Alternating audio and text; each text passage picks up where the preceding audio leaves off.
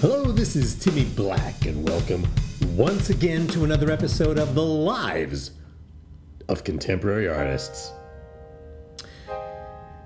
You know, I've been told by my by my kids. You remember my kids, uh, Tommy Black and uh, Fat Tony Black. They they were featured uh, in a few of my earlier episodes. Anyway, I've been told by my kids, and and and, and they're young. They, uh, they told me that nobody nobody listens to my podcasts, which in fact is patently false. But what they mean, I think, is that nobody they know listens to my podcast, and therefore they can't imagine anyone in their particular demographic of uh, attention addled, YouTube addicted, content hungry, earbud wedded teenager listeners listen to my show. They can't imagine it. But listen, I'm, I'm not entirely convinced by their intuitive surmise, but I've always prided myself on being, I don't know, fairly open to constructive criticism. So, so I asked them to elaborate. I asked them to explain. They explained to me where they think I fall short, and and neither one of them had to think very long about this. They they both, in their own uniquely obnoxious way, made it made it clear that they found my my delivery logorrheic. Of course, that wasn't exactly the word they they used, but the gist was clear. I'm wordy, I'm boring, and I'm punishingly slow in my delivery.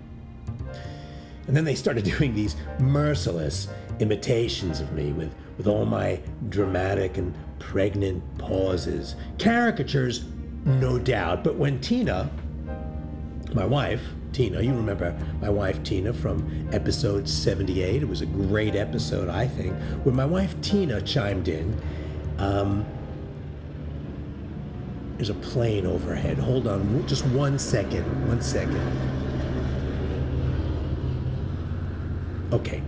Yeah, well, so when Tina chimed in on this, and, and, and, and she definitely added her own deliciously cruel sauce to the mix. I, I, I realize that there may be a cankerous and unfortunate truth to to their complaints. See, they they they told me they they all three of them told me they told me I should get out of how what do they call it? Um, they told me to get out of my comfort zone. Fair enough.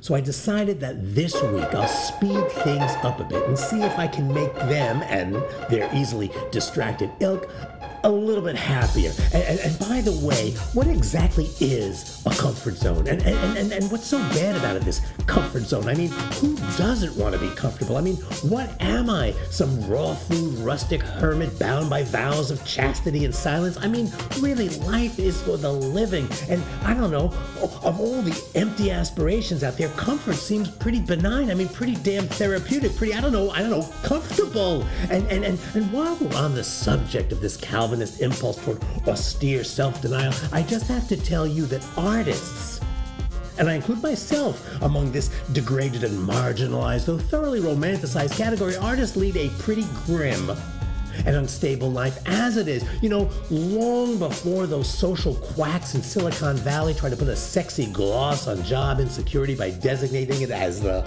gig economy, long before that, long before that, it was artists artists who cobbled together independent livelihoods, fragile livelihoods, where health insurance and 401ks were like as rare as Roman coins. So you can just take this comfort zone business of yours and and, and, and you can you can you can take your, your scented candles and and, and, and, and and turn your superpowers into your better selves. But I want you to remember that if I if I even have if, if, if I even have a comfort zone, I work pretty damn hard to get it.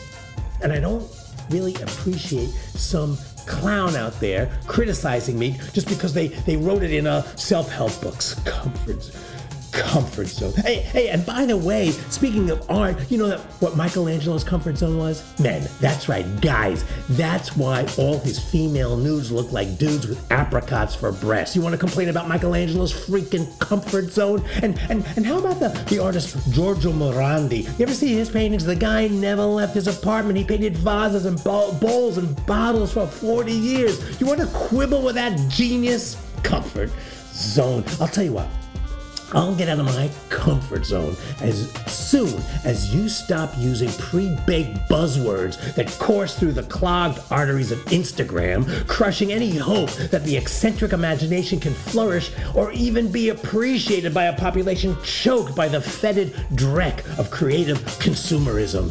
Creativity, my friends, is not a team sport, and that's by Accelerated Screed. And I hope everyone is happy because I'm tired, because that was pretty hard to do. And I'm not used to talking so fast, much less thinking this fast. And I think this method might have its advantages. And I want to thank my wife and my kids for the suggestion, even if it is antithetical and even hostile to the lives of contemporary artists.